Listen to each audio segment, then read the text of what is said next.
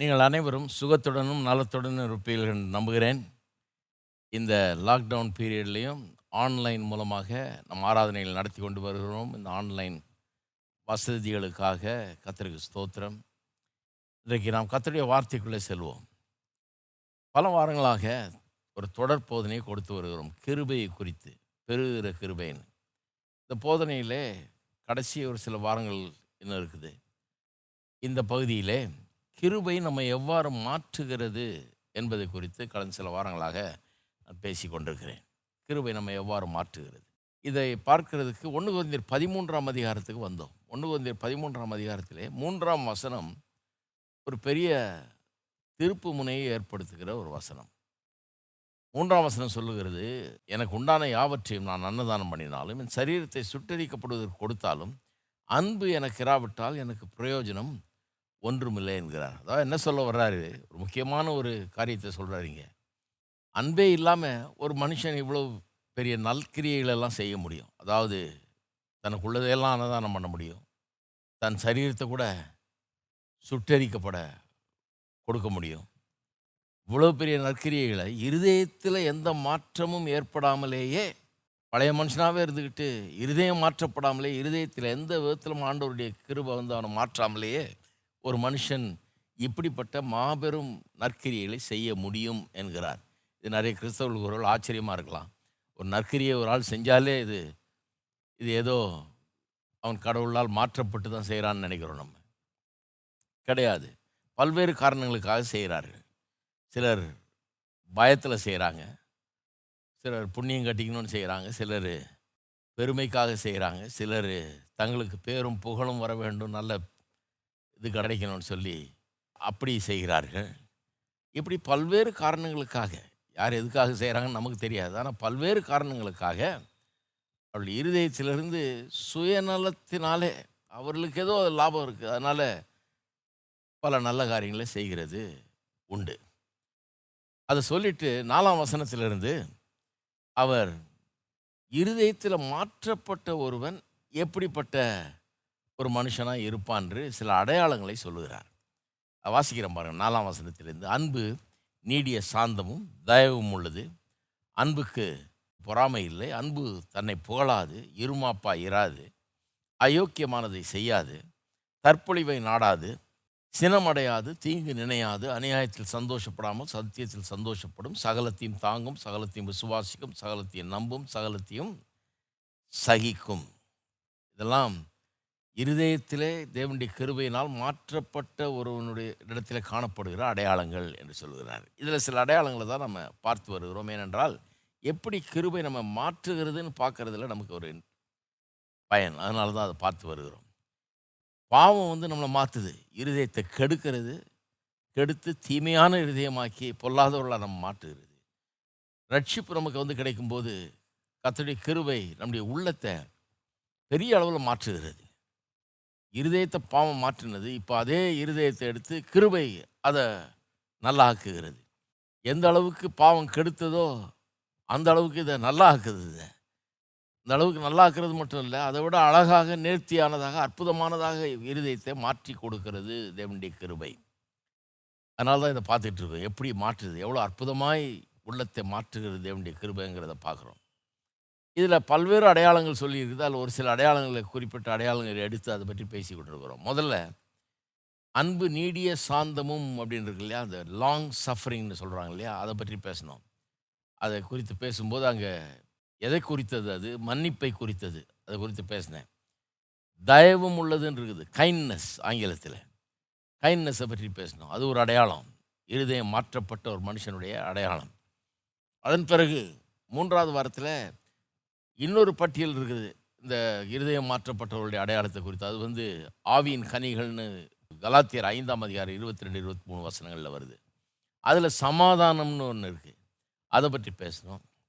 நாலாவது வாரத்தில் இங்கே சொல்லப்பட்டிருக்கிற ஏழாம் வசனத்தில் ஒன்று ஒரு பதிமூணில் ஏழாம் வசனத்தில் அன்பு சகலத்தையும் தாங்கும்னு சொல்லியிருக்கு இல்லையா? அதை பற்றி பேசணும். சகலத்தையும் தாங்கும்னா எப்படி ஒருவரை நாம் ஏற்றுக்கொள்ளுகிறோம்? என்பதை குறித்தது இது. அதை பற்றி நான் பேசினேன் போன வாரம். இந்த வாரம் நாலாம் வசனத்தில் அன்பு தன்னை புகழாது இருமாப்பா இராது அப்படின்ற காரியம். இந்த ரெண்டும் ஒன்றா போகிறது புகழாது இருமாப்பாய் இராது என்று சொல்லியிருப்பாருங்க அதை குறித்து பேச போகிறோம். அதாவது இந்த இங்கே என்ன இஷ்யூன்னா பெருமை. இருமாப்புனா பெருமைக்கு பயன்படுகிற ஒரு வார்த்தை அது. தற்புகழ்ச்சி பெருமை. இதை செய்யாது. ஒரு மனுஷன் இருதயத்தளவில் மாற்றப்படும் போது தன்னை புகழ்ந்து கொண்டு இருமாப்பாக இருக்க மாட்டான் பெருமையாக இருக்க மாட்டான்றது சொல்லுது. இதை படிப்பதற்கு ஒன்று குறைந்தர் மூணாம் அதிகாரத்தில் இருக்கிற ஒரு பகுதிக்கு நான் செல்ல விரும்புகிறேன். ஏனென்றால் அங்கே சபையில் இந்த மேன்மை பாராட்டுதல் பெருமை இதை பற்றி ஒரு பிரச்சனை அங்கே எழும்புகிறது ஒன்று குறைந்தரில் அதை டீல் பண்ணுறார் பவுல். அதை பார்க்குறதன் மூலமாக இந்த காரியத்தை நன்றாக புரிந்து கொள்ளலாம். ஆகவே ஒன்று மூன்றாம் அதிகாரத்துக்கு திருப்போம் இருபத்தி ஓராம் வசனத்திலிருந்து நான்காம் அதிகாரம் ஏழாம் வசனம் வரைக்கும் வாசிக்கிறேன் கேட்போம். இப்படி இருக்க ஒருவனும் மனுஷரை குறித்து மேன்மை பாராட்டாதிருப்பானாக. எல்லாம் உங்களுடையதே. பவுலாகிலும் அப்பல்லோவாகிலும் கேபாவாகிலும் உலகமாகிலும் ஜீவனாகிலும் மரணமாகிலும் நிகழ்காரியங்களானாலும் வருங்காரியங்களானாலும் எல்லாம் உங்களுடையது. நீங்கள் கிறிஸ்துவனுடையவர்கள் கிறிஸ்து தேவனுடையவர். இப்படியாக எந்த மனுஷனும் எங்களை கிறிஸ்துவின் ஊழியக்காரர் என்றும் தேவனுடைய ரகசியங்களின் உக்ரானக்காரன் என்றும் எண்ணிக்கொள்ள கடவன். மேலும் உக்ரானக்காரன் உண்மையுள்ளவன் என்று காணப்படுவது அவனுக்கு அவசியமாம். ஆயினும் நான் உங்களாலேயாவது மனுஷருடைய நியாய நாளின் விசாரணையினாலேயாவது தீர்ப்பை பெறுவது எனக்கு மிகவும் அற்ப காரியமாக இருக்கிறது. நானும் என்னை குறித்து தீர்ப்பு சொல்லுகிறதில்லை. என்னிடத்தில் நான் யாதொரு குற்றத்தையும் அறியேன். ஆகிலும் அதனாலே நான் நீதிமானாகிறதில்லை. என்னை நியாயம் விசாரிக்கிறவர் கத்தரே ஆனதால் கத்தர் வருமளவும் நீங்கள் காலத்துக்கு முன்னே யாதொன்றை குறித்தும் தீர்ப்பு சொல்லாதிருங்கள். இருளில் மறைந்திருக்கிறவைகளை அவர் வெளியரங்கமாக்கி இருதயங்களின் யோசனைகளையும் வெளிப்படுத்துவார். அப்பொழுது அவனவனுக்குரிய புகழ்ச்சி தேவனால் உண்டாகும். சகோதரரே எழுதப்பட்டதுக்கு மிஞ்சி என்ன வேண்டாம் என்று நீங்கள் எங்களாலே கற்றுக்கொள்ளவும் ஒருவனும் ஒருவன் நிமித்தம் மற்றொருவனுக்கு விரோதமாய் இருமாப்படையாதிருக்கவும். நான் உங்கள் நிமித்தம் என்னையும் அப்பல்லோவையும் திருஷ்டாந்தமாக வைத்து இவைகளை எழுதினேன். அன்றியும் உன்னை விசேஷித்தவனாகும்படி செய்கிறவர் யார்? உனக்கு உண்டாயிருக்கிறவைகளில் நீ பெற்றுக்கொள்ளாதது யாது? நீ பெற்றுக்கொண்டவனானால் பெற்றுக்கொள்ளாதவன் போல ஏன் மேன்மை பாராட்டுகிறாய்? இங்கே கொரிந்து சபையில் ஒரு பிரச்சனை அங்கே இருக்குது. என்னென்னா பிரிவினை. ஒருத்தருக்கு ஒருத்தர் சண்டை பிரிவினை. அங்கே ஒரு போராட்டமாக இருக்குது. இதை பற்றி பவுல போஸ்டன் எழுதுகிறார். இதில் பார்க்கும்போது தான் இந்த இருமாப்பு தற்புகழ்ச்சி இதெல்லாம் டீல் பண்ணலாம் இது. அதனால தான் இதுக்கு எடுத்தோம். ஏன் அங்கே அந்த பிரிவினை அந்த சபையில்? ஏன் ஒருத்தருக்கு ஒருத்தர் அங்கே புரிந்து கொள்ளுதல் இல்லாமல் இருக்கிறாங்கன்னா பவுல போஸ்டலன் சபையை ஸ்தாபித்தார் கொருந்து பட்டணத்தில். அதன் பிறகு அப்பல்லோ போன்ற பல பிரபல பிரசங்கியார்கள் அங்கே வந்து பிரசங்கித்து ஊழியம் செய்திருக்கிறார்கள். அப்போ இந்த மக்களுக்கு அவர்களோடு தொடர்பு ஏற்படுகிறது. சிலர் அப்போஸ் தான் பவுல்னால் பயிற்சி வைக்கப்பட்டு கற்றுக் கொடுக்கப்பட்டு அவர்களுக்கு சீஷர்களாக இருந்து அதன் மூலமாக அந்த சபையிலே தலைமைத்துவத்துக்கு வந்தார்கள். அந்த சபையை நடத்துகிற பொறுப்புக்கு தலைமைத்துவ வைக்கிறதுக்கு வைக்கப்பட்டார்கள் அங்கே. இன்னும் சிலர் அப்பல்லோ மூலமாக அங்கே தெரிந்து கொள்ளப்பட்டு பயிற்சி வைக்கப்பட்டு அங்கே நியமிக்கப்படுகிறார்கள். இப்படி இருக்கும்போது அவர்களுக்குள்ளே ஒரு போராட்டம். என்னென்னா அப்பல்லோக்கிட்டையும் பவுல்கிட்டையும் படித்தோமேன்ற குறித்து சந்தோஷப்படாமல் இவங்க பேரை பயன்படுத்தி அவர்களை வைத்துக்கொண்டு அவர்கள் பேரை சொல்லி ஒருத்தரோடு போட்டி போட்டு கொண்டிருக்கிறார்கள் ஒருவர் சொல்லுகிறார் நான் பவுலிடத்தில் பயிற்சி வைக்கப்பட்டவன் ஆகவே எனக்கு இங்கே ரொம்ப முக்கியத்துவம் இருக்கணும். சபையில் நான் ரொம்ப முக்கியமானவன். ஏன்னா பவுல்கிட்டே ட்ரைனிங் எடுத்து அவர் என்ன அப்பாயின்ட் பண்ணியிருக்காரு அப்படிங்கிறார் இன்னொரு ஆள் சொல்கிறாரு நான் அப்பல்லோட்டது வந்து அப்பல்லோ எவ்வளோ பெரிய பிரசங்கையாக தெரியுமா? அவரால் பயிற்சி வைக்கப்பட்டு அவர் மூலமாய் நான் தெரிந்து கொள்ளப்பட்டு இங்கே நியமிக்கப்பட்டேன். ஆகவே எனக்கு ரொம்ப முக்கியத்துவம் கொடுக்க வேணும் அப்படின்றார் இப்படி பவுலையும் அப்பல்லோவையும் வைத்து பவுல் பெரியவரா அப்பல்லோ பெரியவரான்னு இப்படி ரெண்டு பேருக்கிடையே ஒரு போட்டியை உருவாக்கி இவங்களுக்குள்ள ஒருத்தருக்கு ஒருத்தர் போட்டி போட்டுக்கொண்டு இருமாப்படைந்து இப்படி இருக்கிறார்கள். ஆகவே தான் இருபத்தோராம் வசனத்தில் ஆரம்பிக்கும் போதே எப்படி ஆரம்பிக்கிறாரு? ஒருவனும் மனுஷரை குறித்து மேன்மை பாராட்டாது இருப்பானாக அப்படின்னு ஆரம்பிக்கிறார். நாலாம் அதிகாரம் ஏழாம் வசனத்தில் முடியும் போது ஏன் மேன்மை பாராட்டுகிறான்றார் ஆகவே இங்கே எதை பற்றி எழுதப்பட்டிருக்கிறது இங்கே? இந்த மேன்மை பாராட்டுதல் பெருமைப்பட்டு கொள்ளுதல் இருமாப்பாக இருக்கிறது. இதை பற்றி தான் இங்கே இஷ்யூ ஏன் இவர்கள் ஒருவரோடு ஒருவர் ஒத்து போக முடியல ஒற்றுமையாக இருக்க முடியலன்னு சொன்னால் இந்த இருமாப்பு பெருமை மேன்மை பாராட்டுதல் இவர்களுக்குள்ளே வந்துருச்சு. தவறான மேன்மை பாராட்டுதல். சபையில் மட்டும் இப்படி பிரச்சனை இல்லை. பொதுவாக உலகத்தை எடுத்துக்கொள்ளுங்கள் உலகத்தில் ஏன் சமாதானம் இல்லை இன்றைக்கு? ஏன் எல்லாரும் ஒற்றுமையாக சமாதானத்தோடு வாழ முடியல? ஏன் இவ்வளோ பிரிவினை? ஜாதியை வச்சு பிரிவினை இனத்தை வச்சு பிரிவினை நிறத்தை வச்சு பிரிவினை இன்னும் எத்தனை பிரி விதத்தில் பிரிக்க முடியுமோ அத்தனை நாட்டை வச்சு பிரிவினை எல்லாத்தையும் வச்சு பிரிவினை பண்ணி மொழியை வச்சு பிரிவினை எல்லாத்தையும் வச்சு எப்படி எப்படி பிரிக்க முடியுமோ பிரித்து பிரித்து பிரித்து விட்டு இந்த இப்படி பிரிந்தவரெல்லாம் சண்டை போட்டுக்கிட்டு ஒருத்தரோட ஒருத்தர் போராட்டம் பண்ணிக்கிட்டு இருக்கிற உலகமாக இருக்கிறது.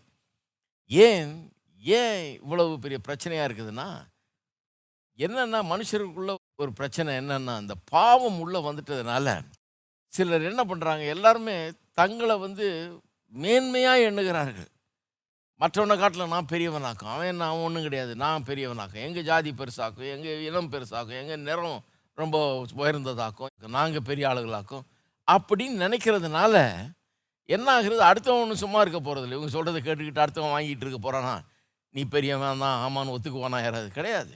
அடுத்தவன் சண்டைக்கு நிற்பான் இப்படி தான் உலகத்தில் பிரிவினையும் தகராறும் சண்டையும் சச்சரவுமாக இருக்கிறது. சபையில் மட்டும் இல்லை வீட்டிலையும் அப்படி தான் உலகத்துலேயும் அப்படி தான் நாட்டில் அப்படி தான் ஊர்களில் அப்படி தான் எல்லா இடத்துலையும் ஒற்றுமை இல்லாமல் அங்கே பிரிவினையும் சண்டையும் சச்சரவும் ஒற்றுமை இல்லாத நிலை இருக்கிறது. காரணம் இந்த மனுஷர்கள் தாங்களதோ பெரியவர்கள் என்று ஒருவரை குறித்து ஒரு மேன்மை பாராட்டுகிறது.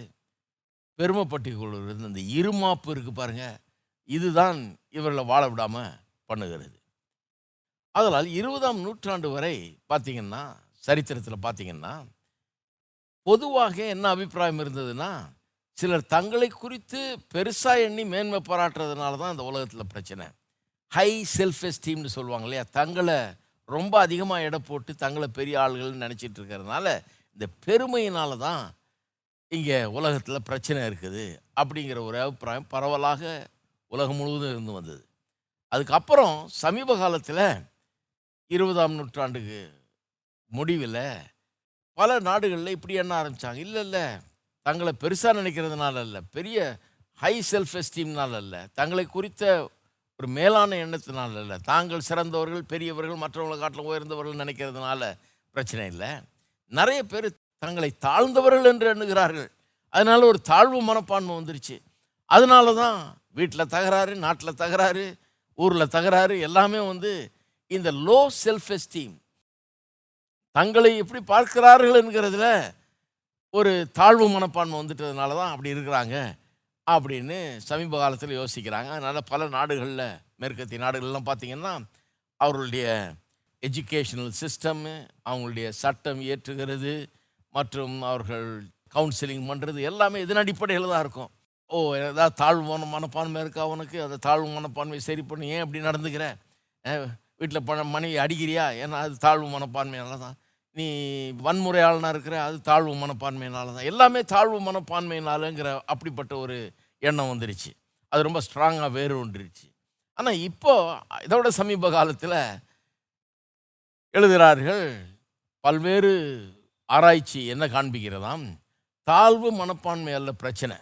உலகத்தில் இன்றைக்கு இருக்கிற பிரச்சனைகளுக்கு மனுஷருக்குள்ளே இருக்கிற தாழ்வு மனப்பான்மை இல்லை இந்த மேட்டுமையான மனப்பான்மை ஹை செல்ஃப் எஸ்டீம் தான் பிரச்சனையாக இருக்குன்னு மறுபடியும் பெண்டுலம் அப்படி ஸ்விங் ஆகிடுச்சு மறுபடியும் அதுக்கே போயிட்டாங்க. இதை வந்து இன்றைக்கு இருக்கிற ஜனங்களுக்கு இன்றைக்கு நவநாகரிக உலகத்தில் வாழுகிறவர்களுக்கு ஏற்றுக்கொள்வது ரொம்ப கடினமாக இருக்குது. ஏன்னா இன்றைக்கு இருக்கிற உலகம் எப்படின்னா பாருங்கள் மனுஷன் தாழ்வு மனப்பான்மையில் கஷ்டப்படுறான்னா அவனுக்கு எப்படி உதவி செய்யணும்னு நினைக்கிறாங்க? அவன் ஒரு சிக் பர்சன் அதாவது அவன் வந்து ஒரு வியாதியஸ்தன் மாதிரி ட்ரீட் பண்ண அவனை. அவனுக்கு கொஞ்சம் ஹெல்ப் பண்ணி அவனுக்கு ஒரு உதவி பண்ணி கொஞ்சம் தூக்கி விட்டு அவனை இது பண்ணால் நல்லா மேலே வந்துடுவான் அப்படின்னு நினைக்கிறாங்க. ஆனால் பெருமைப்படுறான். அவனுக்குள்ள ஒரு பொல்லாத குணம் இருக்குது. இந்த தற்புகழ்ச்சி இருக்குது பெருமை இருக்குது இருமாப்பு இருக்குது அப்படின்னா அவனை பாவின்னு சொல்கிற மாதிரி இருக்குது இந்த பாவின்ற இது கான்செப்டையே வெறுக்கிறார்கள் ஜனங்கள் இன்றைக்கு. அதை விரும்புறதில்ல. ஏன்னா பாவின்னு சொன்னால் ஒரு ரட்சகர் தேவைன்னு ஆகிடும் வியாதிக்காரன் சொன்னால் ஒரு டாக்டர் போதும். ஒரு சைக்காலஜிஸ்ட் போதும். அவனை சரி பண்ணிடலாம். அவனுக்கு கொஞ்சம் தட்டி கொடுத்து அவனுக்கு ஏதாவது சாப்பாடை கொடுத்து அவனுக்கு ஏதாவது கொஞ்சம் தூக்கி விட்டு ஏதாவது பண்ணி அவனை கொஞ்சம் மேலே கொண்டு வந்துடலாம். ஆனால் அவன் பாவின்னு சொல்லிட்டு அவனுக்கு ஒரு ரட்சகர் தேவையாச்சு. இதெல்லாம் வந்து உலகம் ஒத்துக்கொள்ள மாட்டேங்கிறது. ஆகவே இன்றைக்கு இருக்கிற உலகத்தில் வந்து இந்த தாழ்வு மனப்பான்மையினால தான் உலகம் அப்படி இருக்குது. அதனால தான் பிரச்சனை அப்படிங்கிறத நம்புகிறதை விரும்புகிறார்கள். அதை மாற்றிக்கொள்கிறவங்களுக்கு இஷ்டம் இல்லை ஆனால் இங்கே அப்போஸ்ட் தான் இங்கே பவுல் ஒரு புது விதமான ஒரு போதனையை இங்கே கொடுக்குறார். அவர் இந்த ரெண்டுத்தையுமே தாண்டி வேற விதமாக போதிக்கிறார். மூன்றாவது ஒரு புதிய விதத்தை போதிக்கிறார். ஒரு மனுஷன் தன்னை எப்படி காண வேண்டும் தன்னை எப்படி அடையாளப்படுத்தி கொள்ள வேண்டும் தன்னை எப்படி பார்க்க வேண்டும் என்கிறதுல மேட்டுமையான மனப்பான்மை தாழ்வு மனப்பான்மை high self esteem low self எஸ்டீமுக்குள்ளே போல அவர். மூன்றாவது ஒரு வித்தியாசமான முற்றிலும் வித்தியாசமான ஒரு வழியை இங்கே காண்பிக்கிறார். அதை குறித்த மூன்று காரியங்களை இங்கே நாம் பார்க்க போகிறோம் அதுதான் பார்க்க போகிறோம் அன்றைக்கி ஒன்று இயற்கையாகவே ஒரு மனுஷனுடைய தன்னை குறித்த எண்ணங்கள் ஒரு மனுஷனுக்கு தன்னை குறித்த ஒரு எண்ணம் எப்படி இருக்கிறது? அவன் தன்னை எப்படி பார்க்கிறான்? Natural condition of human ego ஈகோன்னா ஒரு மனுஷனுக்கு தன்னை குறித்து இருக்கிற பார்வை.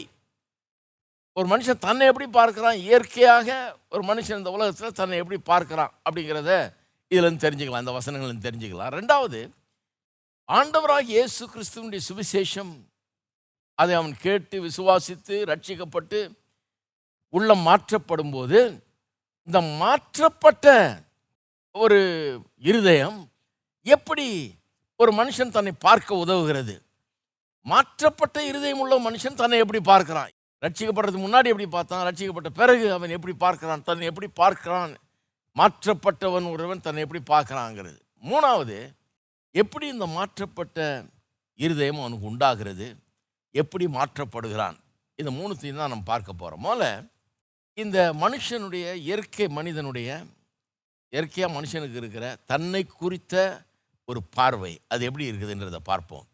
இங்கே ஆறாம் வசனத்தில் பார்த்தீங்கன்னா நாலாம் அதிகாரத்தில் ஒன்று குறைந்தேரில் ஆறாம் வசனத்தில் பார்த்தீங்கன்னா எப்படி சொல்லியிருக்குது?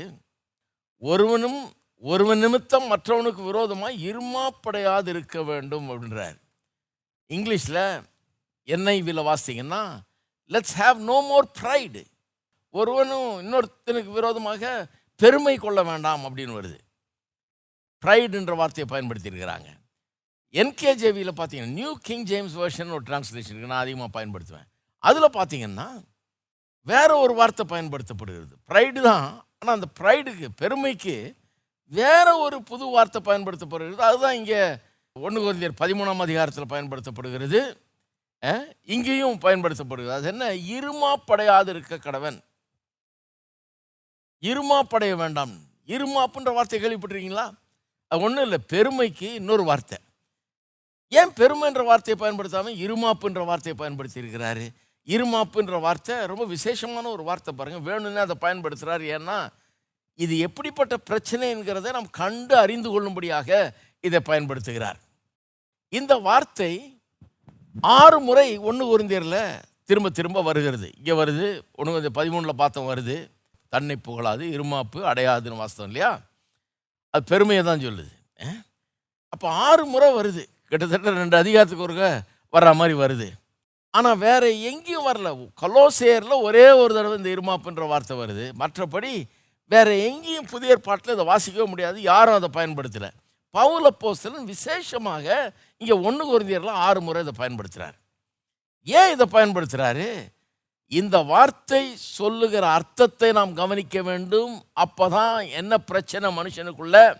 அவன் தன்னை பார்க்கிற விதம் எப்படி? இயற்கையாக ஒரு மனுஷன் இந்த உலகத்தில் பிறந்த மனுஷன். இந்த பாவ உலகத்தில் பாவ நிலையில் இருக்கிற மனுஷன் தன்னை எப்படி காண்கிறான் தன்னை குறித்த பார்வை அவனுக்கு எப்படி இருக்கிறது அப்படிங்கிறத புரிந்து கொள்றதுக்காக இந்த வார்த்தையை பயன்படுத்துகிறார் இருமாப்பு என்கிற நிலையிலே அவன் இருக்குது ஒருத்தருக்கு ஒருத்தர் விரோதமாக இருமாப்பு. இந்த இருமாப்புனா என்ன? அந்த வார்த்தையினுடைய அர்த்தம் என்னன்னா காத்தடிச்சு ஊதுறது பாருங்கள் அந்த மாதிரி. என்கேஜேவியில் பார்த்தீங்கன்னா நியூ கிங் ஜேம்ஸ் வெர்ஷனில் பார்த்தீங்கன்னா இதே ஆறாம் வசனத்தில் இங்கே இருமாப்புன்னு பயன்படுத்திருக்குல்ல என்ஐவியில் பெருமைன்னு பயன்படுத்தியிருக்கு ப்ரைடுன்னு நியூ கிங் ஜேம்ஸ் வெர்ஷனில் பஃப்டப்னு வருது. பஃப்டப்னா ஊதி பெருசாக்குறது. அந்த வார்த்தையை தான் பயன்படு இருமாப்புங்கிற இந்த வார்த்தையின் அர்த்தம் என்னன்னா ஊதி பெருசாக்குறது. அதாவது மனுஷனுடைய இயற்கை மனிதன் இந்த உலகத்தில் பிறந்த மனுஷன் பாவத்தில் பிறந்து வளர்க்குற வளர்கிற மனுஷனுடைய தன்னை குறித்த பார்வை எப்படி இருக்குது?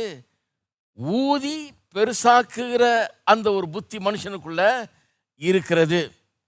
ஊதி பெருசாக்கி வீங்க வச்சு இருக்கிறத காட்டிலும் பெருசாக காட்ட வேண்டும் என்கிற ஒரு உணர்வு அவனுக்குள்ள இருக்கு. தன்னை அப்படி பார்க்குறான் அவன். ஊதி பெருசாக்கி பார்க்கிறான். அப்போ வேணும்னே இதை பயன்படுத்துகிறார் பாருங்கள் ஊதி பெருசாக்குறதுனா ஒரு பலூன் மாதிரி வச்சுங்க காற்றை ஊதுறோம் இல்லையா? ஊதும் போதே என்ன பயமாக இருக்குது? ஐயோ வெடிச்சிடக்கூடாதுன்னு நினைக்கிறோம். அதுதான் அதைத்தான் பார்க்க விரும்புகிறார் அதாவது எப்படி இருக்குதான் மனுஷனுடைய பார்வை தன்னை குறித்தது? ஊதி பெருசாக்கி இருக்கிறான் அது எந்நேரமும் வெடிக்கும். இதனால் ஒரு பெரிய பிரச்சனை உண்டாகும்ன்ற நிலையில் அவனுடைய அவனை குறித்த பார்வை இருக்கிறது. இங்கிலீஷில் சொல்லப்போனால் over inflated bloated swollen inflamed outlook தன்னை ஊதி பெருசாக்கி பார்க்கிற ஒரு பார்வை. இதுதான் இயற்கை மனிதனுடைய ஹியூமன் ஈகோ மனுஷனுடைய தன்னை குறித்த பார்வை. இப்படி தான் இருக்குது. இப்படி இருக்கிறதுனால இந்த வார்த்தையை பயன்படுத்துகிற இருமாப்புன்ற வார்த்தையை பயன்படுத்தினோன்னு ஊதி பெருக்கிறது. அதை பார்க்கணும். அதுக்காக தான் பயன்படுத்துகிறார் அதை. அதை பார்க்கும்போது என்ன புரிஞ்சுக்கணும்? நாலு பிரச்சனைகள் இதன் மூலமாக உருவாகுது. இந்த தவறான பார்வையினால் இருமாப்பினால் மனுஷனுக்கு உடனடியாக நாலு பிரச்சனை உருவாகுது. ஒன்று ஒரு விதமான வெறுமை. ரெண்டாவது வேதனை. மூணாவது ஒரு பெரிய முயற்சி அங்கே வீண் முயற்சி ஒன்று நாலாவது எந்நேரமும் ஊதி பெருக்குனது வெடித்து செதறிடும். அப்படிப்பட்ட ஒரு சுலபமாய் உடையக்கூடிய நொறுங்கி போகக்கூடிய ஒரு நிலை. இந்த நாலு காரியம். இதை உணர்த்துறதுக்காக தான் அப்படி சொல்கிறாரு இருமாப்புங்கிறது அப்படிப்பட்ட ஒரு இது நல்லதே கிடையாது பாருங்கள் இது வந்து ஒரு வெறுமையை உண்டாக்குறது ஒரு வேதனையை உண்டாக்குறது ஒரு வீண் முயற்சியை விருதாவாக இருக்கிற முயற்சியை உண்டாக்குது.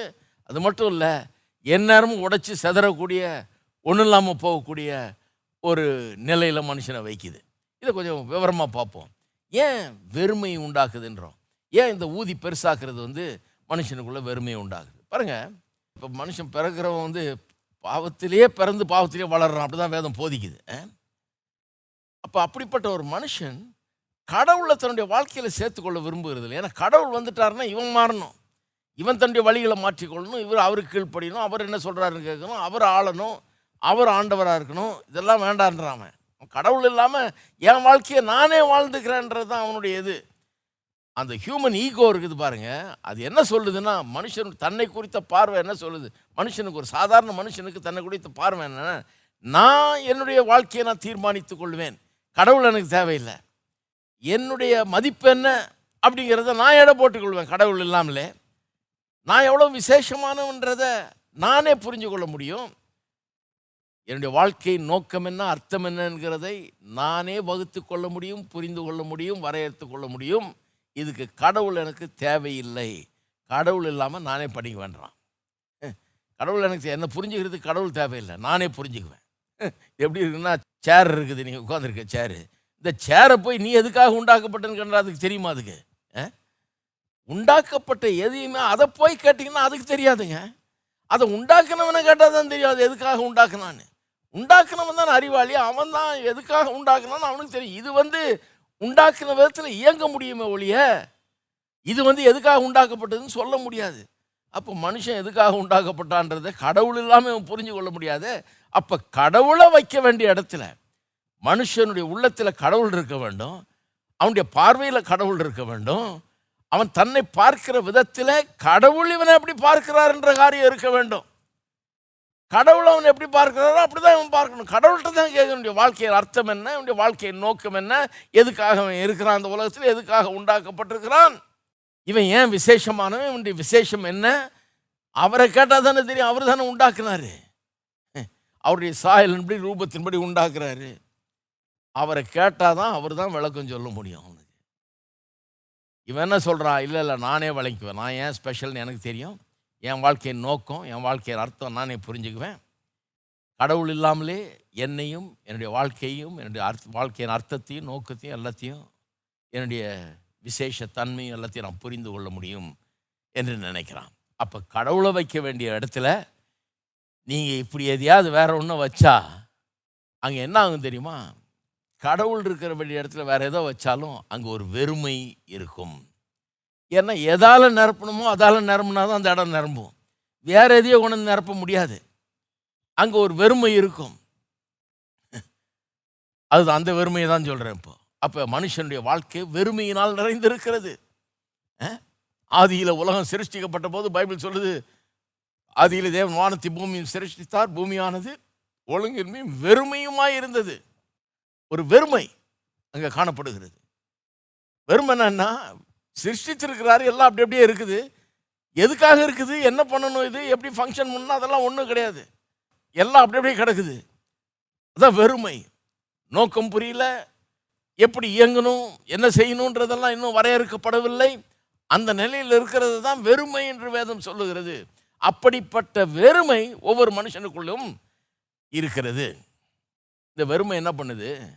வேதனையை உண்டாக்குது. வேதனைனா எப்படிப்பட்ட ஒரு வேதனை? பாருங்கள் இன்றைக்கி நான் வந்து பிரசங்கம் பண்ணுறேன் வந்து பிரசங்கம் பண்ணும்போதே ஆஹா என்னுடைய கட்டை விரல் எவ்வளோ அருமையாக வேலை செய்யுது. என்ன நல்லா இருக்குன்னு யோசிச்சுட்டே வந்தேன் நான். அல்லது என் கை எவ்வளோ அருமையாக வேலை செய்யுது. நல்லா சுகமாக இருக்குதே நல்லா இருக்குது அப்படின்னு யோசிச்சுட்டு தான் கிடையாது. என் கட்டை விரலை பற்றியும் நான் யோசிக்கிறது இல்லை. என் கையை பற்றியும் யோசிக்கிறது இல்லை. என் சரீரத்தில் எதை பற்றியும் யோசிக்கிறது இல்லை. நான் பாட்டுக்கு வர்றேன். எல்லாம் இருக்குது. கட்டவர் நல்லா தான் வேலை செய்யுது கை நல்லா தான் வேலை செய்யுது நான் பாட்டுக்கு வர்றேன். இதை பற்றியெல்லாம் நினைக்காம நான் வந்து என் வேலையை செய்கிறேன் என் சரீரம் ஒத்துழைக்கிறது இல்லையா? எப்போ அதை பற்றி யோசிப்பேன்? கட்டவரலை பற்றி எப்போ யோசிப்பேன்? கட்டவரில் ஏதாவது பிரச்சனை இருந்தால் தான். எங்கேயா போய் இடிச்சு கிடிச்சு என்னத்தையா அது ஆயிருந்துச்சு உடஞ்சி கிடஞ்சி அங்கே ஏதாவது ஆயிருந்ததுன்னா வலிச்சதுன்னா அது வேதனை அழிச்சதுன்னா நான் வரும்போதே யோசிச்சுட்டு தான் வரணும். இந்த கட்டை விரல் வலிக்குதே எப்படி நிற்க போகிறேன் எப்படி பிரசங்கம் பண்ண போகிறேன் அதில் யோசனை எல்லாம் இருக்கும் இல்லையா? நான் சொல்கிறேன் மனுஷனுக்குள்ள தன்னை குறித்து எப்போ பார்த்தாலும் ஒரு கரிசனை. தன்னை பற்றி யோசிச்சுட்டு இருக்கிறான் மனுஷன். அதுவே கோளாறு. ஒரு மனுஷன் கட்ட விரலை பற்றி யோசிச்சுட்டு இருந்தானா எவ்வளோ பெரிய கோளாறு பாருங்க. கட்ட விரல் ஏதோ சரியில்லைன்னு அர்த்தம். சாதாரணமாக ஒரு மனுஷன் கட்ட விரலை பற்றி யோசிக்கிறது இல்லை அவன் அதை பற்றி யோசிக்கிறான்னா அங்கே என்னமோ அடிபட்டுருக்குது என்னமோ வேதனை கொடுக்குது என்னமோ பிரச்சனை இருக்குதுன்னு அர்த்தம் இல்லையா? அப்போ ஒரு மனுஷன் தன்னை பற்றி பெருசாக எண்ணிக்கொண்டு தன்னை பற்றி யோசித்து கொண்டிருக்கிறான்னா அங்கே என்ன அர்த்தம்? அவனுக்குள்ள ஏதோ பிரச்சனை. அவன் தன்னை குறித்து வைத்திருக்கிற கண்ணோட்டம் தன்னை பார்க்கிற விதத்தில் ஏதோ பிரச்சனை. ஏன்னா அவனை பாருங்க அவன் என்ன சொல்லுவான் தெரியுமா? என் மனசு புண்பட்டுருச்சு. அவங்க இப்படி சொல்லிட்டாங்க. என்னை பற்றி இப்படி நினைக்கிறாங்க. அவங்க இப்படி பேசிக்கிறாங்க. இவங்க அப்படி பேசிக்கிறாங்க. என்னை பற்றி இப்படி நினைக்கிறாங்க. எவ்வளோ பேர் அப்படி இருக்கிறாங்க தெரியுமா? எங்கள் வீட்டில் என்னை பற்றி என்ன நினைக்கிறாங்க தெரியுமா?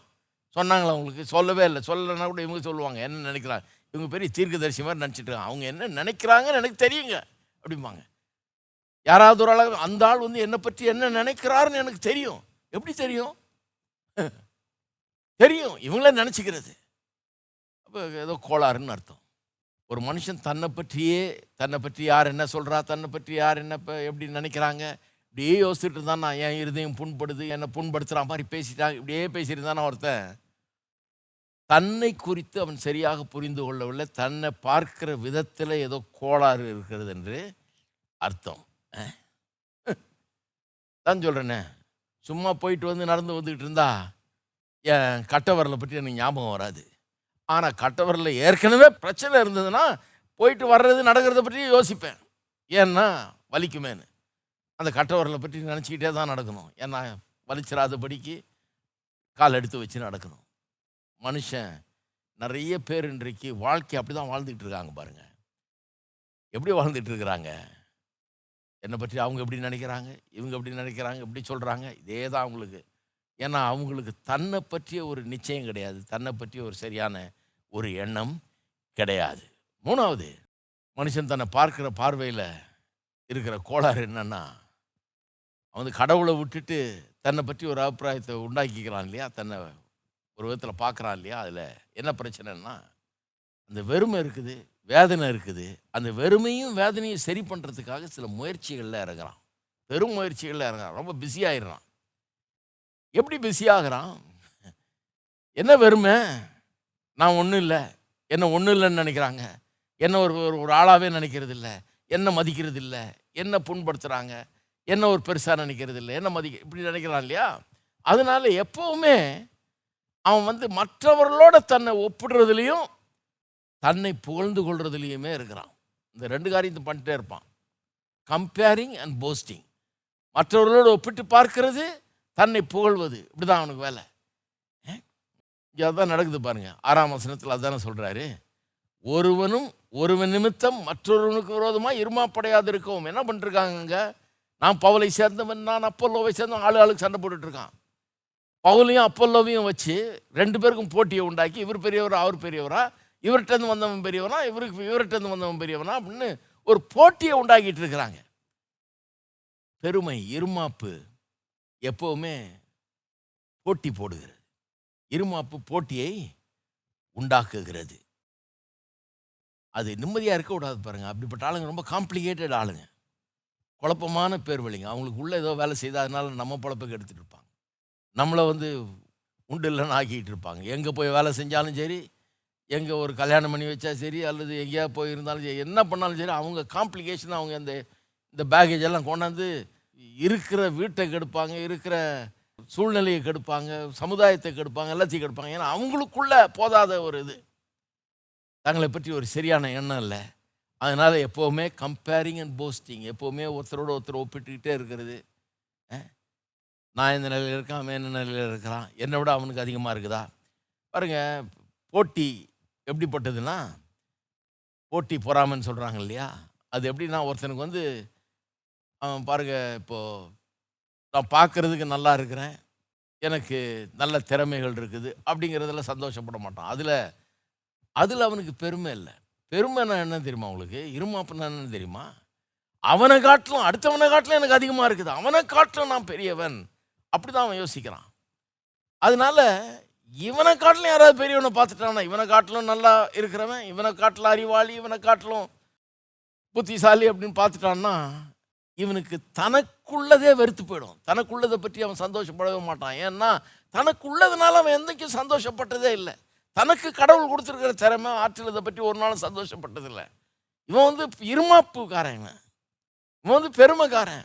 மற்றவனை காட்டிலும் எனக்கு அதிகமாக இருக்குது. அப்படி தான் யோசிக்கிறான். எப்போவுமே கம்பேர் அண்ட் போஸ்டிங் அதனால் காம்ப்ளிகேட்டட் ஆள். அதனால் அவனுக்கு வந்து தனக்கு இருக்கிறத வச்சு சந்தோஷமாக இருக்கவே முடியாது. எனக்கு கடவுள் இது கொடுத்துருக்கிறாரு. நான் சந்தோஷமாக இருக்கேன்னு அவன் இருக்க முடியாது. அவனுக்கு இவ்வளோ இருக்கே எனக்கு இவ்வளோ தானே இருக்குது அப்படின்னு தான் அவன் யோசிப்பான். அதுதான் அவனுடைய பிரச்சனை. ஸோ இதை வந்து எப்போவுமே கம்பேர் பண்ணி தன்னை புகழ்ந்து கொண்டிருக்கிறது தன்னை பெருசாக ஊதி காட்டுறது இந்த வேலையே அவனுக்கு சரியாக இருக்கும் பாருங்கள் கம்பேர் பண்ணி கம்பேர் பண்ணி பேசிக்கிட்டே இருப்பான். சரி நாலாவது இந்த மாதிரி ஆட்கள் தங்களை பார்க்குற விதம் தப்பாக இருக்கும்போது நாலாவது என்னன்னா ஊதி பெருக்கி பார்க்குறதுனால பலூன் ஊதுன மாதிரி எந்த நேரம் பஞ்சர் ஆகும்னு சொல்ல முடியாது. தெருவில் போயிட்டே இருக்கிறோம் ரோட்டில் ஓட்டிக்கிட்டு இருக்கிறோம் காரை திடீர்னு பஞ்சர் ஆகுது இல்லையா? அந்த மாதிரி டப்புன்னு பஞ்சர் ஆகிடும் திடீர்னு. ஏன்னா ஊதுனது தானே அது காற்று தானே. ஒன்றும் இல்லை எதோ எதனால் நிரப்பணுமோ அதனால் நிரப்பலை. ஊதி பெருசாக்குனதுனால எந்நேரம் பஞ்சர் ஆகும்னு சொல்ல முடியாது எப்போ வெடிக்கும்னு சொல்ல முடியாது. எப்போ ஒன்றும் இல்லாமல் போகும்னு சொல்ல முடியாது. திடீர்னு அது ஒன்றும் இல்லாமல் போகும். ஊதி பெருக்குனது எல்லாமே என்னைக்காவது ஒரு நாள் காற்று இறங்கத்தான் செய்யும் வெடிக்கத்தான் செய்யும். ஊதி பெருக்கி இருந்தீங்கன்னா கண்டிப்பாக எதிர்பார்க்கலாம். அது திரும்ப திரும்ப ஊதிக்கிட்டே இருக்கணும். பஞ்சர் போட்டுக்கிட்டே இருக்கணும். திரும்ப திரும்ப இறங்கிக்கிட்டே இருக்கும். திரும்ப திரும்ப வெடிச்சுக்கிட்டே இருக்கும். இதுதான் பிரச்சனை பாருங்கள் அதனால தான் பாருங்கள் அப்படிப்பட்ட ஆட்கள் அவங்களுக்கு வந்து அதில் நிம்மதியாக இருக்காது பாருங்கள் நல்ல பெரிய சாதனை பண்ணுவாங்க அருமையாக ஏதோ வேலை செய்வாங்க. அதில் ஒரு பெரிய சந்தோஷம் வரும். நான் ரொம்ப ஸ்பெஷல் நான் ரொம்ப பிரமாதமாக செஞ்சுட்டேன்னாக்கும் அப்படின்னு. ஆனால் அடுத்த நாளே பார்த்தீங்கன்னா அவங்களுக்கு அதிருப்தி உண்டாகும். ஏன்னா நேற்று கிடச்ச அந்த இது வந்து இன்றைக்கி இருக்காது. இன்றைக்கி திருப்பி அவங்க தங்களை ப்ரூவ் பண்ணி ஆகணும். தங்களை பெரிய ஆளாக காட்டி ஆகணும். இந்த ஊதி பெருக்கிற வேலை பாருங்கள் அடுத்த நாளைக்குள்ளே அதெல்லாம் காற்று இறங்கி போயிடும்.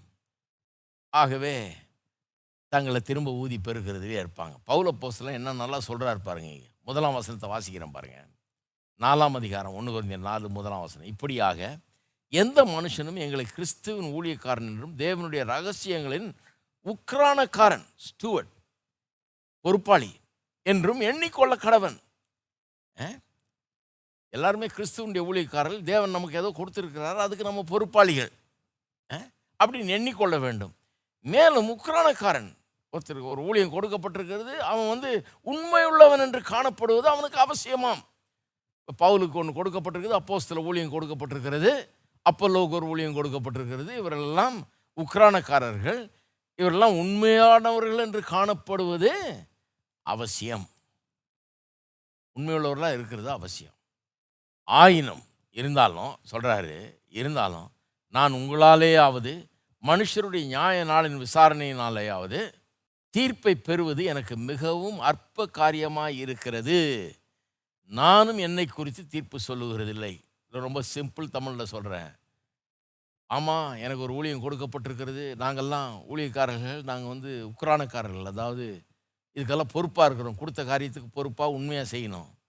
அது உண்மைதான். இருந்தாலும் நீங்கள் வந்து நான் நல்லா செய்கிறேன்னா இல்லையா? அப்படின்னு நீங்கள் நியாயம் தீர்க்குறீங்க பாருங்க. அவன் சொல்கிறாரு அவர்.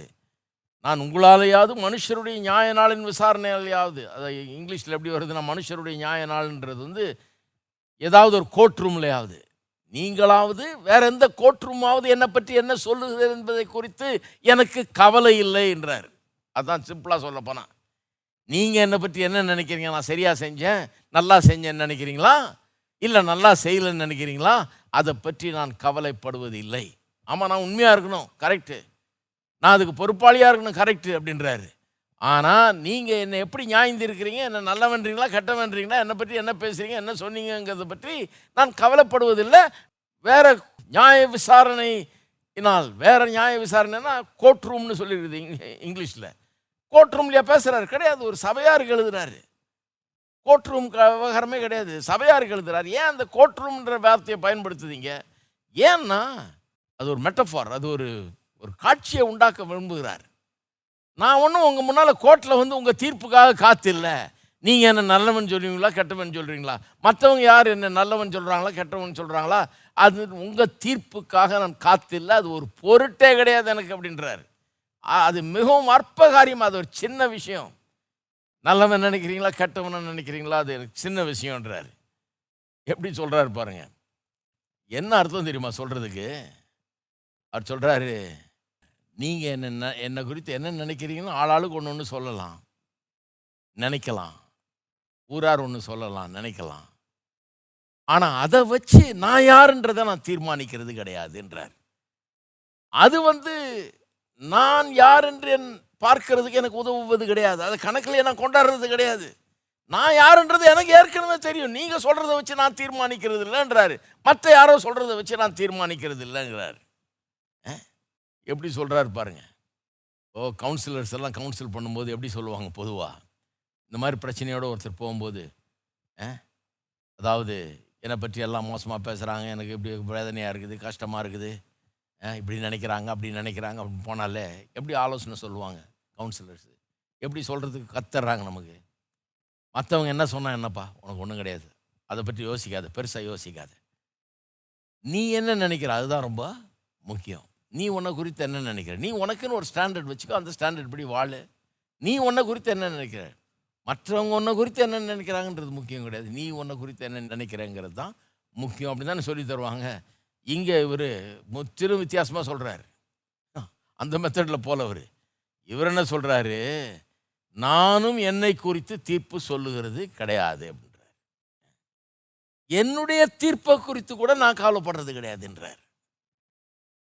உங்கள் தீர்ப்பை பற்றி நான் கவலைப்படுறது இல்லை ஊரார் அவங்க அவங்க நியாய விசாரணை மாதிரி என்ன நியாயம் விசாரிச்சிட்டு இருக்கிறாங்களோ அவங்க தீர்ப்புக்காகவும் நான் கவலைப்படுறது இல்லை அதை பற்றியும் இது பண்ணுறது இல்லை நான் என்ன எப்படி தீர்க்கிறேன்றதை பற்றியும் நான் அதை பெருசாக நினைக்கிறது கிடையாது. இதெல்லாம் அற்ப காரியங்கள் அப்படிங்கிறார். அப்போ இவர் வந்து ஒரு புது வழியில் கொண்டு போகிறார் என்றைக்குமே கேட்டுறாத ஒரு வழி. இந்த வழி யாருக்குமே தெரியாத ஒரு வழி. அந்த வழியில் கொண்டு போகிறார் இவர் என்ன சொல்கிறாரு நான் யாருங்கிறது நீங்கள் நிர்ணயிக்கிறது இல்லை ஊரார் நிர்ணயிக்கிறது இல்லை நான் என்ன நினைக்கிறேன்றது கூட நான் யாருன்றதை நிர்ணயிக்கிறது கிடையாது அப்படிங்கிறார். டோட்டலாக வித்தியாசமான ரூட்டில் போகிறார் நல்லா கவனிச்சிங்களா? நான் யாருங்கிறத என்னை குறித்த என்னுடைய பார்வையை நிர்ணயிப்பது எது? நீங்கள் என்ன நினைக்கிறீங்கன்றதை வச்சு நான் என்ன பார்க்குறது கிடையாது. மற்றவங்க என்ன நினைக்கிறாங்கன்றதை வச்சு என்ன நான் பார்க்குறது கிடையாது. நான் என்ன நினைக்கிறேன் என்ன பற்றிங்கிறத வச்சும் நான் என்ன பார்க்கறது கிடையாது அப்படிங்கிறார். நான் என்ன ஒரு கோர்ட்டுக்கு முன்னால் நியாய விசாரணைக்கா நிற்கிறேன் நீங்கள்லாம் என்ன தீர்ப்பு சொல்வீங்க நான் நிற்கிறேன் அப்படிங்கிறார். கிடையாதுன்றார். என்ன சொல்ல வர்றாருப்பா என்ன? என்ன நானே பார்க்கும்போது எனக்கே விளங்குது. எனக்குள்ள சில குறைகள்லாம் இருக்குதுன்னு.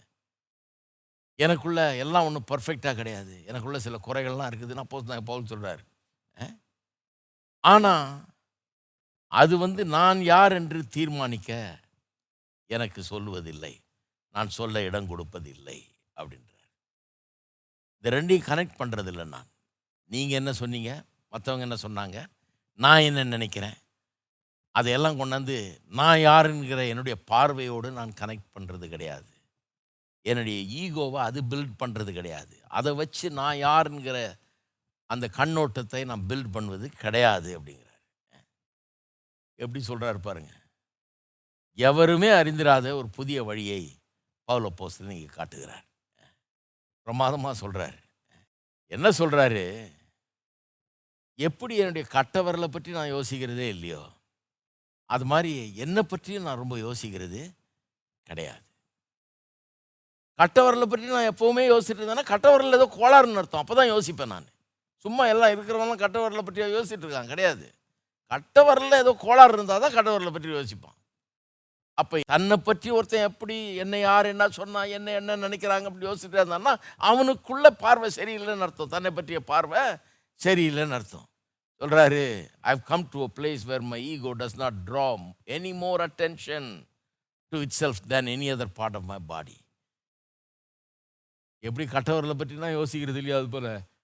என்னை பற்றியும் நான் ரொம்ப யோசிக்கிறது இல்லை என்னை பற்றி யோசிக்கிற அந்த காரியத்தை நான் செய்கிறது இல்லை அப்படின்றார்.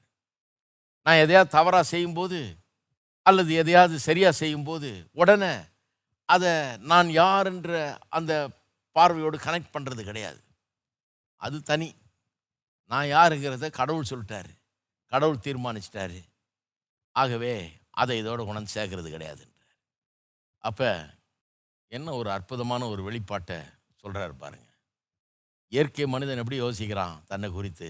கடவுளை விட்டுட்டு அவனே நானே ஒரு முடிவுக்கு வந்துக்கிறேன் என் வாழ்க்கை அர்த்தம் என்ன என்னுடைய வாழ்க்கையின் நோக்கம் என்ன நான் யார் என்னுடைய முக்கியத்துவம் என்னன்னு தீர்மானிச்சுக்கிறேன்றான். அதனால ஆயிரத்தெட்டு குழப்பம் அவனுக்கு.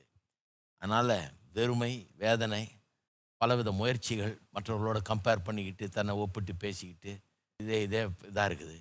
அப்புறம் என் நேரமும் அந்த காற்று இறங்கி போயிடும் பஞ்சர் ஆகிடும்ன்ற மாதிரி இருக்குது வாழ்க்கை.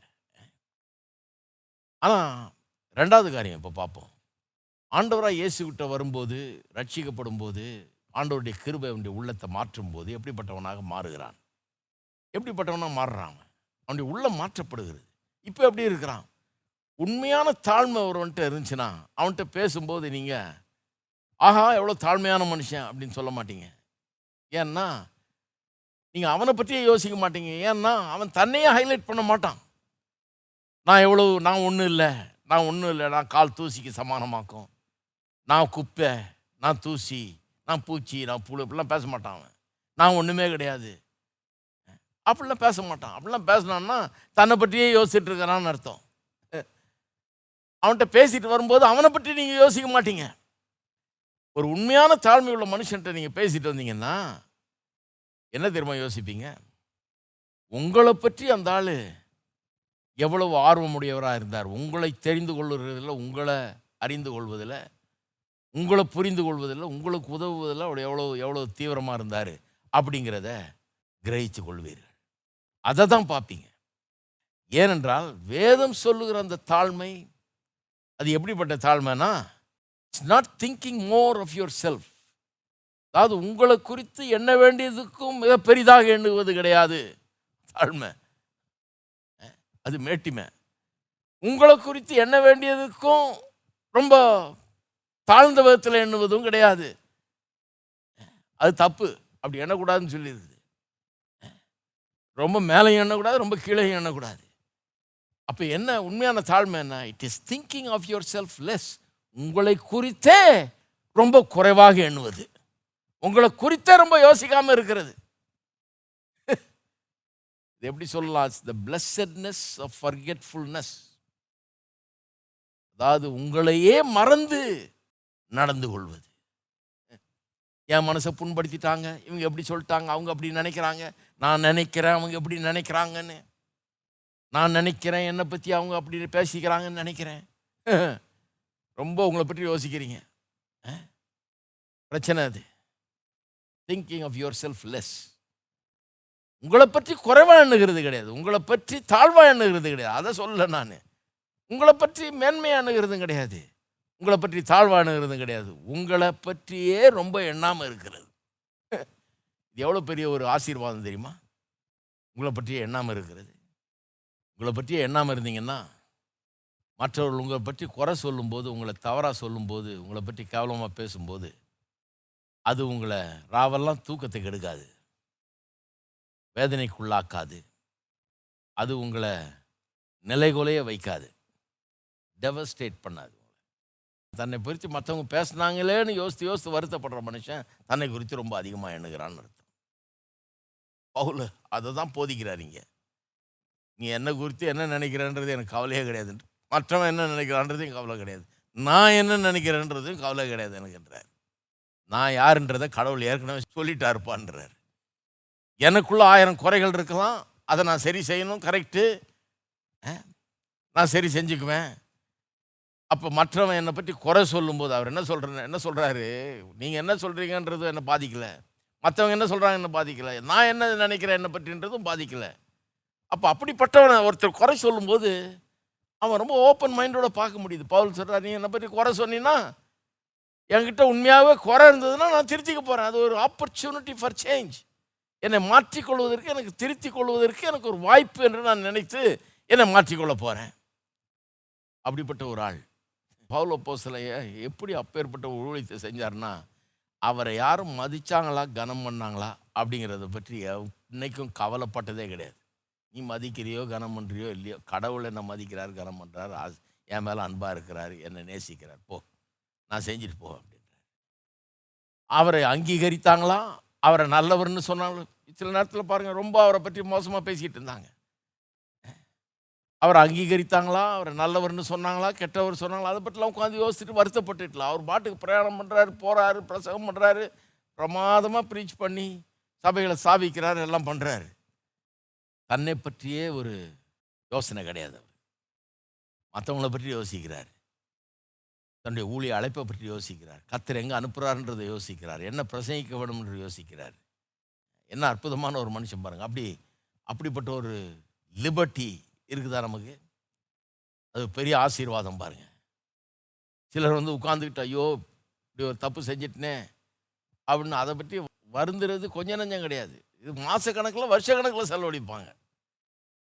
ஐயோ நான் செஞ்ச தப்பு பெரிய தப்பு பெரிய தப்புன்னு. சரி தப்பை செஞ்சாச்சு சரி பண்ணிட்டு போக வேண்டியதானே ஆனால் போக மாட்டாங்க இதையே தான் பண்ணிட்டு இருப்பாங்க தங்களை பற்றியே யோசிச்சுட்டு தங்களை பற்றியே தான் கவனம். அப்படி இருப்பாங்க. பவுல் அதை பற்றி தான் சொல்கிறாரு நீங்கள் என்ன நினைக்கிறீங்கன்னு எனக்கு ஒன்றும் இல்லை. மற்றவங்க என்ன நினைக்கிறாங்கன்னு இல்லை. நான் ஒன்றும் நியாய விசாரணையில் கோர்ட்டில் யார் எப்போ தீர்ப்பு சொல்லுவாங்கன்னு காத்துக்கிட்டு இல்லை. தீர்ப்பு எனக்கு ஏற்கனவே வந்துருச்சுன்றார். அப்போ இந்த மாற்றப்பட்ட மனுஷனுக்குள்ளே இருக்கிற தாழ்மையை கவனிக்கணும். அந்த தாழ்மை என்ன? தன்னை பற்றி ரொம்ப யோசிக்காமல் இருக்கிறது தான். தன்னை பற்றி ரொம்ப யோசிக்காமல் இருக்கிறது. மூணாவது எப்படி அந்த நிலைமைக்கு அவர் வந்தார்? எப்படி இந்த மாதிரி மாற்றப்பட்டார் அவர்? எப்படி இப்படிப்பட்ட ஒரு மாற்றம் தன்னை குறித்த இப்படிப்பட்ட ஒரு அடையாளம் தன்னை இப்படி பார்க்கக்கூடிய நிலைமைக்கு அவர் வந்தார்?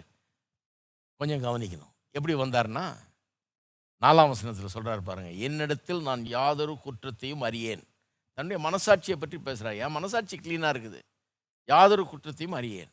ஆகிலும் அதனாலே நான் நீதிமானாகிறது அதனால் நான் இன்னசன்னு சொல்லலைன்றார் ஹிட்லர் அத்தனை பேரை கொன்னாரு. கேட்டிருந்தீங்கன்னா என் நான் செஞ்சது கரெக்ட் அப்படின்னு எனக்கு மனசாட்சி கரெக்டாக இருக்குன்னு நான் சொன்னான் அந்த ஆள். அதனால் இன்னும் அர்த்தமாக கிடையாது. மனசாட்சி அவனுக்கு உறுத்தாமல் இருக்கலாம்னு அவன் ஒரு கிரிமினல் இல்லையா? சொல்கிறார் என்னிடத்தில் நான் யாதொரு குற்றத்தையும் அறியேன். எனக்கு எந்த இதுவும் நான் தப்பு செஞ்ச மாதிரி தெரியல. இருந்தாலும் அதனால நான் நீதிமானாகிறது. அதனால நான் வந்து ரொம்ப பக்கா பர்ஃபெக்ட் அப்படின்னு நான் சொல்லலை அப்படின்றாரு. என்ன சொல்கிறாரு என்னை நியாயம் விசாரிக்கிறவர் கத்தரே எப்படி சொல்கிறாரு பாருங்கள் நியாயம் விசாரிக்கிறவர் நீங்கள் வருது. தான். கோர்ட் ரூமில் நிற்கிற மாதிரி சொல்கிறாரு என்னை நியாயம் விசாரிக்கிறவர் கத்தரே அதுக்கு முன்னால் நான் நீதிமான் ஆகிறது இல்லை என்றார். என்னை நியாயம் விசாரிக்கிறவர்னு வருது இல்லையா? உண்மையான வார்த்தை என்னன்னா என்னை ஜஸ்டிஃபை பண்ணுகிறவர். என்னை நீதிமானாக்குகிறவர் கர்த்தர் என்னை நீதிமான் என்று அறிவிக்கிறவர் கர்த்தர் அப்படின்ற அர்த்தத்தில் தான் அங்கே சொல்கிறாரு பாருங்க சிலருடைய பிரச்சனை என்னன்னா தினந்தோறும் கோர்ட்டில் நிற்கிற மாதிரி தான் நிற்கிறாங்க அவங்க தான் யாருன்றதை ஒவ்வொரு நாளும் அவங்களுக்கு அது ஒரு தீர்ப்பு வர்ற மாதிரி இருக்கணும். ஒரு ஒரு நாளும் யாராவது சொல்லணும். ஒரு ஒரு நாளும் எங்கே இருந்தாவது வரணும் அது. தீர்ப்புக்காக தினந்தோறும் வெயிட் பண்ணுற மாதிரி தான் நிற்பாங்க தினந்தோறும் கோர்ட்டில் அப்பியர் ஆகிற மாதிரி தான் அப்பியர் ஆகிட்டு இருக்கிறாங்க. இப்படி தான் ஒரு மனுஷனுடைய சாதாரண மனுஷனுடைய அந்த பார்வை தன்னை குறித்து அப்படி தான் இருக்குது. ஒவ்வொரு நாளும் தன்னை கோர்ட்டில் உள்ள நிறுத்தி தீர்ப்புக்காக வெயிட் பண்ணுறவன் மாதிரி வெயிட் பண்ணி கொண்டு இருக்கிறான். ஒரு ஒரு நாளும் கேஸ் நடக்கிற மாதிரி அங்கே நடந்துகிட்டு இருக்குது. ஒவ்வொரு நாளும் இவன் பண்ண தப்புகளெல்லாம் கொண்டாடுறாங்க எவிடன்ஸ் எல்லாம் காட்டுறாங்க. இவனுக்காக ஒருத்தர் வாதாடுறாரு. இப்படி தான் அவங்க தங்களுடைய வாழ்க்கையை பார்க்குறாங்க. சில நாளில் வின் பண்ணுற மாதிரி இருக்குது சில நாளில் தோக்குற மாதிரி இருக்குது. இப்படி தான் போயிட்டு இருக்குது. ஆனால் பவுல் சொல்கிறாரு என்னை பொறுத்த வரைக்கும் நான் எங்கேயும் நியாய விசாரணைக்காக தீர்ப்புக்காக காத்து இல்லை. நியாய விசாரணை நடக்கவும் இல்லை என்னை பற்றி நான் கோர்ட் ரூமில் இல்லவும் இல்லை. யார் என்னை பற்றி என்ன சொல்ல போகிறாங்க என்ன நியாயம் தீர்க்க போகிறான்னு காத்து இல்லை நான். ஏன்னா என்னுடைய நியாய விசாரணை முடிந்து விட்டது. அப்படிங்கிறாரு. நீங்கள் என்ன நியாயம் தீர்க்க முடியாது நீங்கள் என்ன நீதிமான் என்று தீர்க்க முடியாது அல்லது பாவின்னு சொல்ல முடியாதுன்றாரு. கர்த்தர் தான் என்னை நியாயம் விசாரிக்கிறவர் என்னை நீதிமான் என்று அறிவிக்கிறவர். அவர் என்ன சொல்கிறாருன்றது தான் செல்லும் அப்படின்றார். அப்போ அவர் என்ன சொல்லிட்டாரு? உன்மேல் பிரியமாக இருக்கிறான்னு அவர் சொல்லிட்டார். உன்னை ஏற்றுக்கொண்டேன்னு அவர் சொல்லிட்டார். நீ என்னுடையவன் அவர் சொல்லிட்டாரு. அவர் சொல்லிட்டதுனால நான் வந்து அவருக்கு சொந்தமானவனாக இருக்கிறேன். இப்போ அதன் நிமித்தமாக நான் வாழுகிறேன். முதல்ல தீர்ப்பு வந்துருச்சு அப்புறம் நான் வாழுகிறேன். அந்த தீர்ப்பின் அடிப்படையில் வாழுகிறேன். கிறிஸ்தவர்களுடைய பிரச்சனை என்னென்னா கிருபையை புரிந்து கொள்ளாதவர்களுடைய பிரச்சனை என்னென்னா தீர்ப்புக்காக வெயிட் பண்ணிட்டுருக்கிறாங்க. தீர்ப்புக்காக பிரயாசம் பண்ணிட்டு இருக்காங்க வாழ்ந்து காட்டிக்கிட்டு இருக்கிறாங்க. எப்படியா நல்ல தீர்ப்பு வரணும்னு. நல்ல தீர்ப்பு வரணும்னு முயற்சித்துட்டு இருக்கிறாங்க. எப்படியாவது தங்களை ப்ரூவ் பண்ணணும்னு பெரிய முயற்சியில் இறங்கி இருக்கிறாங்க. கிருபையை புரிந்து கொண்டிருக்கிறவர்கள் என்ன புரிஞ்சுக்கிறாங்க? தீர்ப்பு வந்துருச்சு. நியாயம் தீர்த்துட்டார். முடிஞ்சிருச்சு கதை. கிறிஸ்து இயேசுவுக்குள்ளாக இருப்பவர்களுக்கு இனி ஆக்கினை தீர்ப்பு இல்லை என்று ரோமர் எட்டு ஒன்று சொல்லுகிறது. ஆகவே தீர்ப்பு வந்துருச்சு. இனி ஆக்கினை தீர்ப்பு இல்லைன்னு. அப்போ அதனால இவங்க வந்து யார் என்ன சொன்னாலும் கவலைப்படுறதில்ல. எவர் என்ன சொன்னாலும் சார் கவலைப்படுறதில்ல. தங்களை கோர்ட் ரூமில் நிற்கிற மாதிரி தீர்ப்புக்கு வெயிட் பண்ணுற மாதிரி வாழ்கிறதும் கிடையாது. தீர்ப்பை பெற்றவர்களாக ஏற்கனவே தேவன் தங்களை ஏற்றுக்கொண்டார் தேவன் தங்களை நேசிக்கிறார் தேவன் தங்கள் மேல் அன்பாக இருக்கிறார் தேவன் தங்களுக்கு தயவு காட்டுகிறார் தேவனுடைய தயவின் கீழே அவர்கள் வாழுகிறார்கள் என்கிற அறிவிலே போய் வாழ்ந்து கொண்டிருக்கிறார்கள். இது எப்படி இருக்குது? எப்படியாவது நல்ல தீர்ப்புக்கு முயற்சி செய்து வாழ்வோன்றது எப்படி இருக்குது? ரெண்டுத்துக்கும் பெரிய வித்தியாசம் இருக்குதுங்க. நிறைய பேருக்கு இது ஒரு பெரிய முயற்சியாக இருக்குது. எப்படியாவது தீர்ப்பில் இன்றைக்கி ஜெயன் எனக்கு இது கிடைக்கணும். இன்னைக்கு கிடைச்சா போதாது. நாளைக்கு திருப்பி கிடைக்கும் நாளைக்கு திருப்பி கோர்ட்டில் போய் நின்றுருப்பாங்க நாளைக்கு திருப்பி இதுக்குன்னு ஒரு பிரயாசம் பண்ணிட்டு இருப்பாங்க இப்படி தான் கிறிஸ்தவ வாழ்க்கை அவர்களுக்கு போதிக்கப்பட்டிருக்கிறது. இப்படி தான் நீ வாழணும்னு நமக்கு சொல்லிக் கொடுக்கப்பட்டிருக்கிறது. நாளைக்கு போய் நின்றுருப்பாங்க தினந்தோறும் பெரிய முயற்சியில் இறங்கு. எப்படியாவது உன்னை ஆண்டவர் ஏற்றுக்கொள்ளணும். எப்படியாவது ஆண்டவர் வந்தால் நீ போவியா? போகணும். அதுக்காக பெரிய முயற்சியில் இறங்குன்னு இருக்காங்க அதனால தான் சந்தோஷமே இல்லை சமாதானமே இல்லை நிம்மதியே இல்லை. கிருபையை புரிந்து கொண்டவர்களுக்கு ஒன்று விளங்குது தீர்ப்பு ஏற்கனவே வந்துருச்சு. நான் தீர்ப்புக்காக வாழவில்லை. தீர்ப்பை பெற்றவனாக வாழ்ந்து கொண்டிருக்கிறேன். தீர்ப்பை பெற்றவனாக வாழும்போது ஒரு பெரிய தேவ சமாதானம். யார் என்ன சொன்னாலும் கவலை இல்லை அப்படிங்கிற ஒரு எண்ணம். யாரோ என்னமோ சொல்லிட்டு போகிறாங்க கடவுள் என்னை பற்றி என்ன சொல்கிறாரு அதுதான் முக்கியம் அப்படிங்கிறது உள்ளத்தில் வந்துடுது எவ்வளோ பெரிய சந்தோஷம் வந்துடும் தெரியுமா உங்களுக்கு? எவ்வளோ பெரிய ஒரு விடுதலை வந்துடும் தெரியுமா? மற்றவன் என்னை ரெக்கக்னைஸ் பண்ணுறானா என்னை ஏற்றுக்கொள்கிறானா என்ன நல்லவன் சொல்கிறானா அது எனக்கு முக்கியமே கிடையாது. அது ஒரு பொருட்டே கிடையாது. ஒரு சின்ன அற்ப காரியம்ன்றார் அப்போஸ் நான் இப்போ அது ஒரு அற்ப காரியம் ஒன்றும் கிடையாது. கடவுள் என்ன பற்றி என்ன சொல்கிறார் அதுதான் முக்கியம்ன்றார். அப்போ கிறிஸ்தவத்தினுடைய மேன்மை என்னென்னா எல்லா மத மார்க்கங்களும் சொல்லுது முதல்ல நீ பெர்ஃபார்ம் பண்ணு அப்புறம் உனக்கு தீர்ப்பு தர்றோம். முதல்ல நீ வாழ்ந்து காட்டு உன் வாழ்க்கைக்கு ஏற்ற மாதிரி உனக்கு தீர்ப்பு வரும். முதல்ல நீ புண்ணியம் செய்து காட்டு அதுக்கேற்ற மாதிரி உனக்கு புண்ணியம் கிடைக்கும் அப்படின்றாங்க. கிறிஸ்தவம் என்ன சொல்லுகிறது? புண்ணியம் கிடைச்சிருச்சு உனக்கு ஆகவே நீ போய் அதன் நிமித்தம் புண்ணியம் செய். அதனால் நீ வாழ் அதனால் நன்மை செய் அதனால் நீ நன்றாய் நடந்து கொள். இதுதான் பெரிய ஒரு வித்தியாசம். எப்படி விடுதலை கிடைச்சிது? எப்படி பவுல் தன்னை பார்க்குறாரு? பவுல் கோர்ட் ரூம்லேருந்து வெளியே வந்துட்டாருங்க. என்னைக்கு இயேசு கல்வாரி சிலுவையில் மறித்தாரோ என்னைக்கு இயேசு அந்த நியாய விசாரணையில் அவர் எடுத்துக்கொள்ளப்பட்டாரோ நம்முடைய பாவங்கள்லாம் அவர் மீது வைக்கப்பட்டதோ? சுமத்தப்பட்டதோ? என்னைக்கு சிலுவையில் அதையெல்லாம் சுமந்து தீர்த்தாரோ? அடிக்கப்படுகிற ஆட்டை போல கொண்டு போகப்பட்டார். மயிர் கத்தரிக்கிறவனுக்கு முன்பாக சத்தமிடாதவராய் அவர் போனார் இருக்குது. என்னைக்கு அப்படி போனாரோ அன்னைக்கே தீர்ப்பு முடிஞ்சு விட்டது. அந்த தீர்ப்பு முடிஞ்சு அவர் வந்து அநியாயமாக கொல்லப்பட்டார். அவர் ஒன்றும் செய்யல. எதுக்காக கொல்லப்பட்டார் அப்போ? அவருடைய சாவு எதிர்க்கு என்னுடைய பாவத்தின் நிமித்தமாக அவர் கொல்லப்பட்டார். அவர் பலியானார். அதன் மூலமாக எனக்கு இன்றைக்கு மன்னிப்பு கிடைத்திருக்கிறது. என்னுடைய ஆக்கினை தீர்ப்பை அவர் ஏற்றுக்கொண்டார். அதன் மூலமாக எனக்கு மன்னிப்பு உண்டாயிருக்கிறது. அந்த ட்ரையல் முடிஞ்சிருச்சுங்க. இயேசு அந்த ட்ரையல் அந்த நியாய விசாரணையை அனுபவித்து ஏற்றுக்கொண்டு அதன் மூலமாக எல்லாத்தையும் அனுபவித்து அவர் உயிரோடு எழுந்துட்டார். அவர் செஞ்சதெல்லாம் ஏற்றுக்கொள்ளப்பட்டது. நான் அவரை நம்பி விசுவாசித்து அதன் மூலமாக தேவனால் ஏற்றுக்கொள்ளப்பட்டிருக்கிறேன். அப்போ எப்பேற்பட்ட ஒரு பாக்கியம் பாருங்கள் அது. தீர்ப்பை பெற்றாச்சு. தீர்ப்பை பெற்றதுனால் எதை பற்றியும் கவலைப்படுறதில்லை. கத்தருக்காக வாழப்போகிறேன். இப்படி தான் எல்லாரும் வாழணும். சிலர் நீங்கள் சொல்லலாம் நான் புதுசுங்க வந்துக்கிட்டு இருக்கிறேன் இப்போ தான் கேட்குறேன் நான். எனக்கு வழங்குது இருந்தால் கூட டெய்லி நியாய தீர்ப்பில் நிற்கிற மாதிரி இருக்குது. டெய்லி எனக்கு என்ன தீர்ப்பு வரப்போதோ என்ன ஏற்றுக்கிறாரா கர்த்தர்? ஏற்றுக்கலையா நான் கடவுள் பார்வையில் ஏற்றுக்கொள்ளப்படுறேனா இல்லையான்ற அந்த இது இருக்குது எனக்கு. அப்படின்னு நீங்கள் சொல்லலாம் ஒரு வேளை சொன்னீங்கன்னா நான் உங்களுக்கு சொல்கிறேன் தினந்தோறும் நீங்கள் வேதத்தை வாசித்தாலும் சரி ஜெபம் பண்ணாலும் சரி பிரசங்கத்தை கேட்டாலும் சரி பாட்டு பாடினாலும் சரி இந்த காஸ்பிள் இந்த சுவிசேஷத்தை மறுபடியும் மறுபடியும் ரிஹர்ஸ் பண்ணுங்கள் என்னுடைய பாவத்தை அவர் ஏற்றுக்கொண்டார் என்னுடைய நியாய விசாரணை அன்னைக்கு முடிஞ்சிருச்சு. அவருக்கு தீர்ப்பு வழங்கப்பட்டது அவர் தண்டிக்கப்பட்டார் என்னுடைய தண்டனை அவர் மேலே போயிடுச்சு. என் மேலே இன்றைக்கி வர முடியாது அது.